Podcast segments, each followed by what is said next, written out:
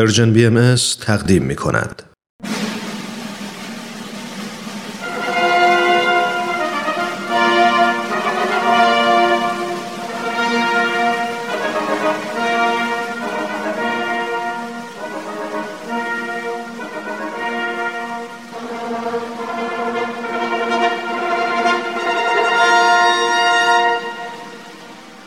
تاریخ به روایت مورخ من کتاب تاریخ نبیل رو از ترنم دوستم گرفتم که بخونم. این کتاب یه قسمت از تاریخ ایرانه که تا حالا نشنیده بودم. کتابو که باز کردم خود نبیل که اونو نوشته شروع کرد با من حرف زدن. خیلی عجیب بود ولی خیلی هم برام جالب بود. این تاریخ یه بخش از کاری از گروه نمایش رادیو پیام دوست. تهیه کننده و کارگردان امیر یزدانی. فصل دوم.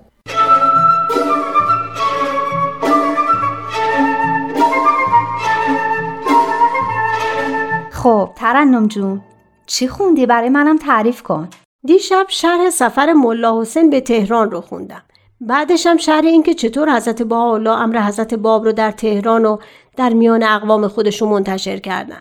بعدش هم که به نور مازندران سفر کردن و پیام جدید الهی رو با مردم اونجا هم در میان گذاشتن. بیانات حضرت الله به اندازه محکم و متین بود که همه قانع می شدن. خلاصه در نور ولوله‌ای برپا شد و قضیه به گوش مجتهد بزرگ نور ملا محمد رسید که اون موقع در قشلاق بود. پس زمستون بوده که ملا محمد رفته بوده قشلاق. لابد. باریکلا به چه نکات ظریفی دقت می‌کنی؟ خلاص این ملا محمد دو نفر از شاگرداش که خودشون از علمای بزرگ اون منطقه بودن و میفرسته تا حضرت باولا رو که به نظرش یه جوان بیخبر از مسائل دینی میومده با بحث و استدلال خودشون قانع بکنن. درسته یادم اومد. اینا رو جناب نبیلم برام تعریف کرده. اون دو نفر به مجلسی که حضرت بهاءالله در اون بودن وارد میشن. حضرت بهاءالله داشتن سوره فاتحه رو تفسیر می‌کردن. و این دوتا طوری تحت تاثیر صحبت های حضرت بهاءالله قرار می‌گیرن که دیگه پیش ملا محمد بر نمیگردن خبر ایمان نماینده های ملا محمد مشتهد در سراسر نور میپیچه و مردم دست دسته برای شنیدن صحبت های حضرت بهاءالله به منزل ایشون میان و ایمان میارن. خلاصه که اقدامات حضرت بهاءالله باعث میشه که عده زیادی از علما و تجار و معمورین دولتی در تهران و مازندران و به خصوص در نور به امر حضرت باب ایمان بیارن. خب اینا رو خودم خوندم. در مورد سفر ملا حسین به خراسان چی خوندی؟ اینکه ملا حسین هم در مشهد موفق به هدایت افراد زیادی شد که بعضیاشون از بزرگترین مجتهدای خراسان بودن. درسته.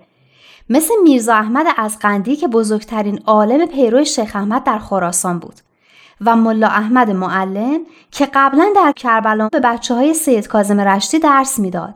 اینا رو دیشب جناب نبیل گفتن. ملا احمد معلم پسر سید کازم بوده و موقعی که حضرت باب در کربلا بودن چند بار ایشون رو ملاقات می‌کنه. وقتی ملا حسین بشرویهی از شیراز مژده ظهور حضرت باب رو به ملا احمد میده ملا احمد قبول می‌کنه و از کربلا به مشهد میاد بعد هم که ملا حسین به مشهد میان و با خود ملا احمد صحبت می‌کنه که دیگه کاملا ایمان میاره خود این ملا احمد برادراش و یه عده از شاگرداش و اهالی نامق رو هم به امر حضرت باب هدایت می‌کنه یه نفر دیگه هم بود ملا شیخ علی که اونم از شاگردای سید کازم رشتی بود و حضرت باب لقب عظیم رو بهش دادن کسی دیگه که ایمان میاره میرزا محمد باقر قائنی بوده که خونش رو در اختیار ملا حسین بشرویی می‌ذاره و خونش به بابیه مشهور میشه. جالبه که 400 نفر دیگه هم به پیروی از میرزا محمد باقر قائنی ایمان میارن.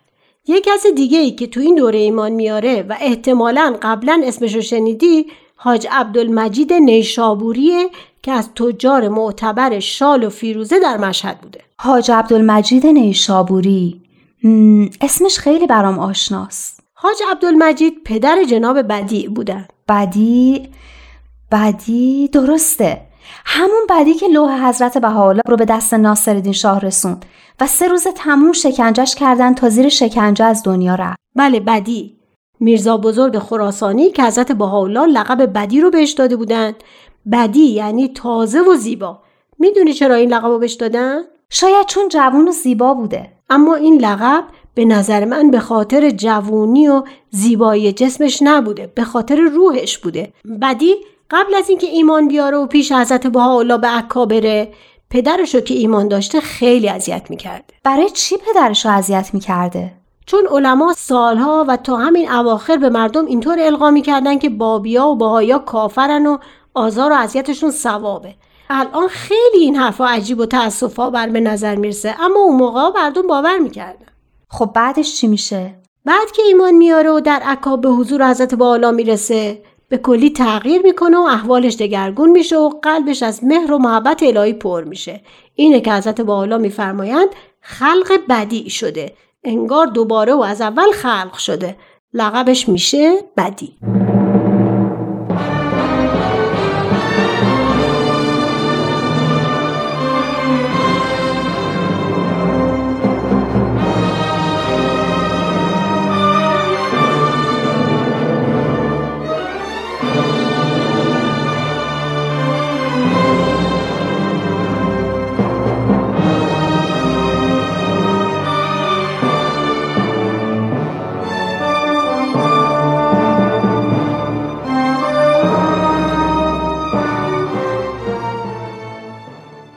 ملا حسین بشرویهی چه سفر پرماجرا و در عین حال موفقی بود. تونست مژده ظهور حضرت باب رو به تعداد زیادی از آدما بده که بعضیشون هم افراد خیلی مهمی بودن.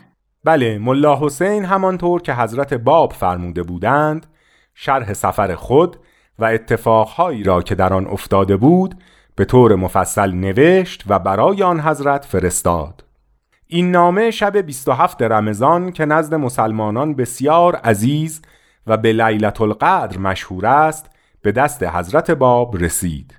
شبی که خداوند آن را در قرآن بر هزار ماه ترجیح داده است. دایی حضرت باب تعریف کرده که شبی که نامه ملا حسین به دست حضرت باب رسید شادی و سرور عجیب و غیرقابل توصیفی در چهره آن حضرت و جناب قدوس مشاهده کردم.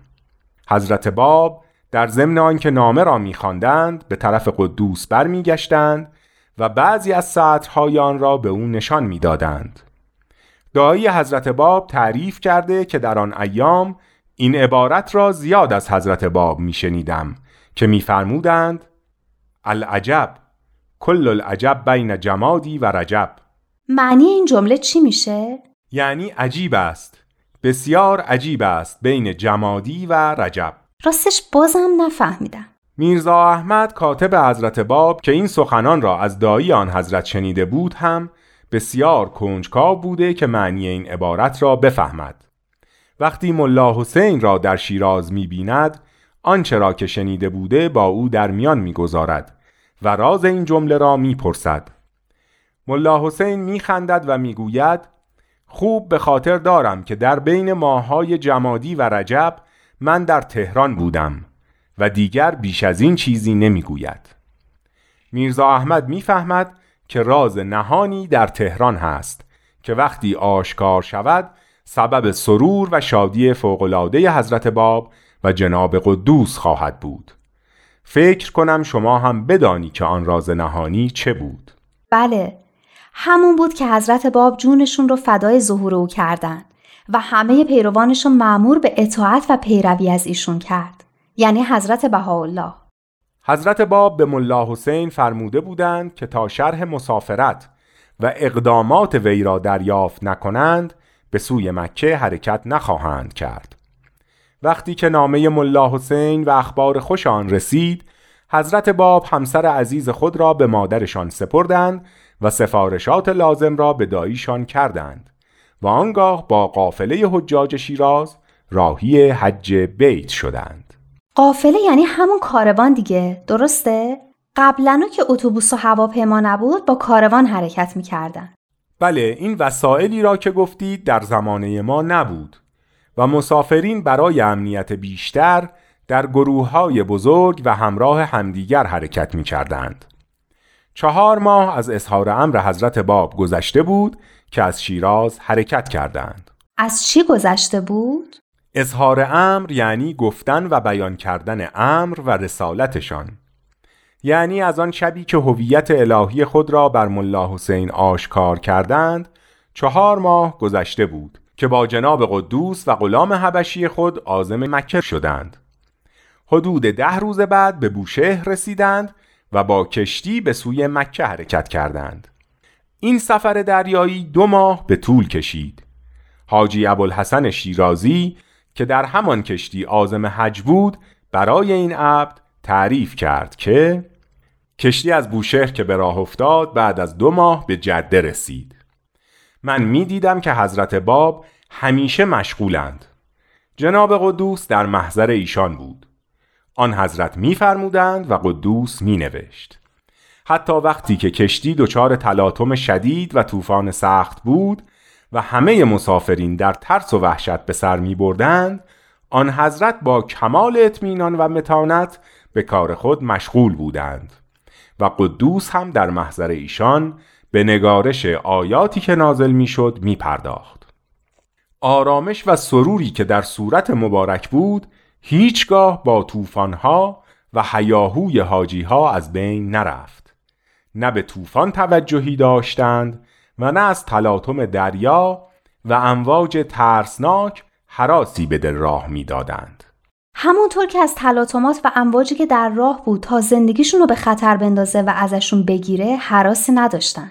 درست است دخترم همینطور بود در آن زمان حضرت باب دعا کردند که برای طی اقیانوس وسایل راحتتری فراهم شود طولی هم نکشید که دعای آن حضرت مستجاب شد و وسایل سفر دریایی فراهم شد و در خلیج فارس که قبل از آن فقط یک کشتی بخار در آن حرکت می کرد کشتی های بزرگ لنگر انداختند و حاجی ها توانستند با این کشتی ها خودشان را به راحتی در عرض چند روز به عربستان برسانند. یه حدیثی از حضرت امام صادق توی کتاب دینیمون بود که فرمودند علم و دانش 27 حرفه و فقط دو حرف اون ظاهر شده و وقتی که قائم قیام کنه 25 حرف دیگه اون ظاهر میشه. مرحبا احسنت. با ظهور حضرت باب مستاق این حدیث آشکار شد.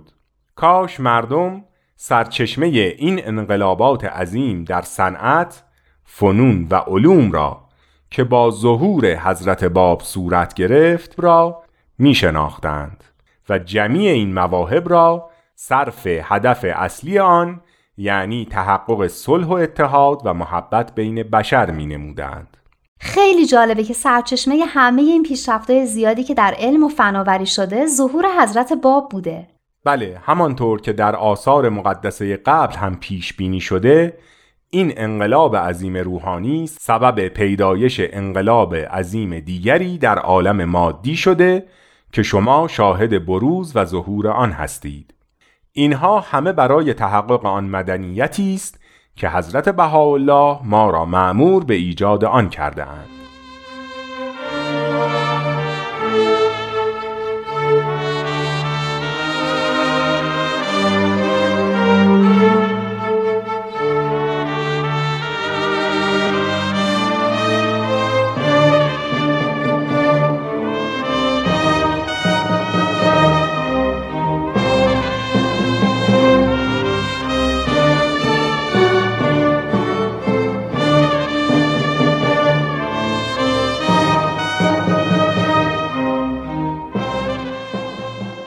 وقتی حضرت باب به جده رسیدند احرام پوشیدند و بر شتر سوار شده به جانب مکه حرکت کردند جناب قدوس پیاده راه میپیمود و هرچه آن حضرت فرمودند که سوار شود پیاده رفتن در حضور ایشان را ترجیح می‌داد. مهار شتر را گرفته بود و با نهایت فروتنی راه می‌رفت. از خستگی و کوفتگی سفر شکایتی نداشت. و خواب و راحت خود را فدای مولای محبوب خود می کرد و مواظب بود که وسایل راحت مولای عزیز او فراهم شود. جونم چقدر عشق و وفاداری قشنگه. باید بقیه این تاریخ را هم بخوانی تا بدانی عشق و وفاداری چیست. باری پس از آن که به مکه رسیدند مراسم حج را به جا آوردند. در آخرین روز و در کنار حجر الاسود حضرت باب با میرزا محیط کرمانی روبرو شدند. میرزا محیط کرمانی؟ قبلا یه جای اسمشو گفته بودیم. به خاطر داری که سید کازم رشتی قبل از اینکه ملا حسین بشرویهی را به اصفهان و مشهد بفرستد موضوع را با شاگردانش در میان گذاشت و یک نفر هم داوطلب این کار شد یادم اومد میرزا محیط کرمانی فقط میرزا محیط کرمانی بود که داوطلب شد. اما سید کازم رشتی بهش گفت این دم شیر است به بازی مگیر. یعنی بهش گفت تو مرد این کار نیستی و این مأموریت رو به ملا حسین داد. چند نفر از شاگردان سید کازم بودند که آرزوی جانشینی سید کازم را داشتند. یکی از آنها همین میرزا محیط کرمانی بود. همین میرزا محیط نبود که بعد از فوت سید کازم رشتی و وقتی ملا حسین شاگردای سید کازم رو به اجرای وصیت استادشون و جستجوی موعود تشویق کرد بهانه آورد و تو کربلا موند؟ مرحبا این همان میرزا محیط کرمانی است. همان میرزا محیطی که ادعا بسیار داشت و خلوص نیت کم. باری در کنار حجر الاسود حضرت باب به او برخوردند و دست او را گرفته و فرمودند ای محیط تو خود را از رجال معروف شیخیه و عالم به حقایق تعالیم شیخ مرحوم میپنداری. اینک نگاه کن. من و تو در محترمترین نقاط و در خانه خدا هستیم. در چنین مکان مقدسی انسان می‌تواند حق را از باطل تشخیص دهد. اکنون به تو می‌گویم که هیچ کس به جز من در شرق و غرب عالم نیست که خود را باب معرفت الله معرفی کند. برهان من همان دلیل و برهان جدم حضرت رسول الله است اینک مختاری که یا امر مرا از دل و جان بپذیری و یا آنکه علنا اعراض کنی و رد ادعای من نمایی میرزا محیط چی گفت؟ وقتی میرزا محیط این بیانات را شنید و اتمام حجت را کامل و شدید دید دست و پای خود را گم کرد اتمام حجت یعنی تمام کردن حجت؟ بله میرزا محیط دید که حجت و دلیل حضرت باب کامل است و سخنی در رد آن ندارد. وی با آنکه شخصی پیر دانشمند و توانا بود خود را در مقابل آن جوان مانند گنجشکی ضعیف در چنگال شاهبازی قوی اسیر و زبون دید و گفت ای آقا من اولین روزی که در کربلا شما را زیارت کردم احساس کردم که مطلوب اصلی و محبوب واقعی من شما هستید. خواهش دارم مرا عفو کنید و به ناتوانی من مرحمت فرمایید. الان در این مقام مقدس قسم یاد می کنم که ان الله به یاری امر شما برخیزم و از شما اطاعت کنم. و اگر آنچه را می‌گویم مخالف نیت قلبی من باشد از رحمت حضرت رسول الله بی نصیب بمانم و از ولایت حضرت امیر محروم شوم. عجب! یعنی ایمان آورد؟ خیر باید بقیه داستان را بشنوی. حضرت باب در حالی که از ضعف روح و پستی وجود او خبر داشتند به سخنان او گوش دادند. سپس فرمودند ای محیط هرچه می‌خواهی بپرس. هر ایرادی داری بگو. من به فضل الهی جواب می‌دهم. زبان من به عنایت خداوند حلال مشکلات است. میرزا محیط به ناچار سوالاتی را مطرح کرد و گفت من مجبورم به مدینه بروم و امیدوارم جواب سوالات من قبل از اینکه به مدینه برسم به دستم برسد. حضرت باب به او فرمودند در بین راه که به مدینه می‌روم جواب سوالات تو را می‌دهم و اگر در مدینه تو را ندیدم قبل از آن که به کربلا برسی جواب من به تو خواهد رسید. حضرت باب به عهد خود وفا کردند و رساله ای را در پاسخ به سوالات میرزا محیط نازل فرمودند که به رساله بین الحرمین معروف است.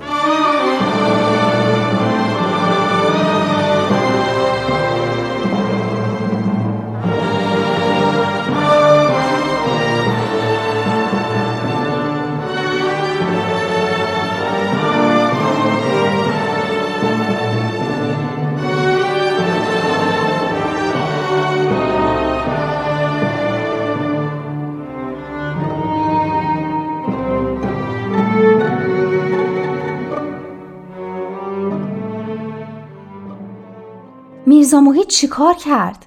یعنی با همه قسمایی که خورده بود امر حضرت باب رو قبول نکرد؟ خیر میرزا محیط به عهد خود وفا نکرد و به ندای وجدانش که او را سرزنش و ملامت مینمود توجهی نکرد و باطنا به مخالفت با امر حضرت باب مشغول بود گاهی خود را از پیروان حاجی کریم خان کرمانی محسوب می کرد که از دشمنان کینتوز امر مبارک بود و گاهی خودش مدعی مقام می شد. یعنی خودش هم نمی‌دونسته چیکار کنه. شاید هم می‌خواسته بدونه چه کاری بیشتر به نفشه عاقبتش چی شد؟ یعنی می‌خوام بدونم این آدمایی که دنبال منفعت خودشون میگردن و حقیقت براشون اهمیت نداره آخرش چی گیرشون میاد؟ میرزا محیط در اواخر زندگانی که در عراق ساکن بود نسبت به حضرت بهاءالله ابراز ارادت می کرد و به واسطه یکی از شاهزادگان ایرانی که در آن موقع در عراق بود تقاضا کرد که پنهانی به دیدار ایشان برود و هیچ کس هم متوجه نشود. مثل اینکه واقعا هم نمی‌دونسته چی می‌خواد. به هر حال حضرت بهاءالله به شخص واسطه فرمودند به میرزا محیط بگو زمانی که در کوههای سلیمانیه بودم رساله‌ای درباره شرایط و فرائض سالکین نگاشتم. ببخشید صحبتتون رو قطع می‌کنم. اما فرائض یعنی چی؟ راستش سالکین رو هم درست نمی‌دونم یعنی چی. فرائض جمع فریزه است یعنی آنچه که واجب است.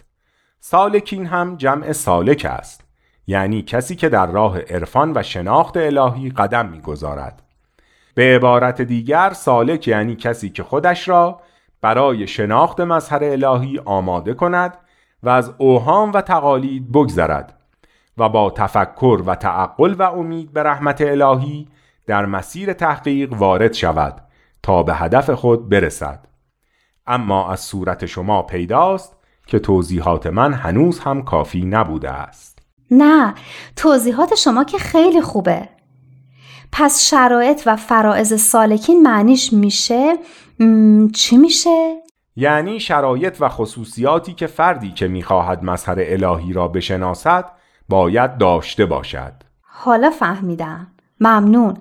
پس حضرت بهاءالله در کوههای سلیمانیه رساله در این باره نوشته بودند. بله حضرت بهاءالله در پاسخ به واسطه ای که از جانب میرزا محیط کرمانی تقاضای ملاقات سری و پنهانی داشت فرمودند که من در آن رساله قصیده ای گفتم که این دو بیت هم در آن هست. گر خیال جان همی هستت به دل اینجا میا. ور نصار جان و سرداری بیا و هم بیار. رسم ره این است گر وصل بهاداری طلب. ور نباشی مرد این ره دور شو زحمت میار. برو به میرزا محیط بگو اگر مایل است بدون هیچ قید و شرطی به محضر ما بیاید.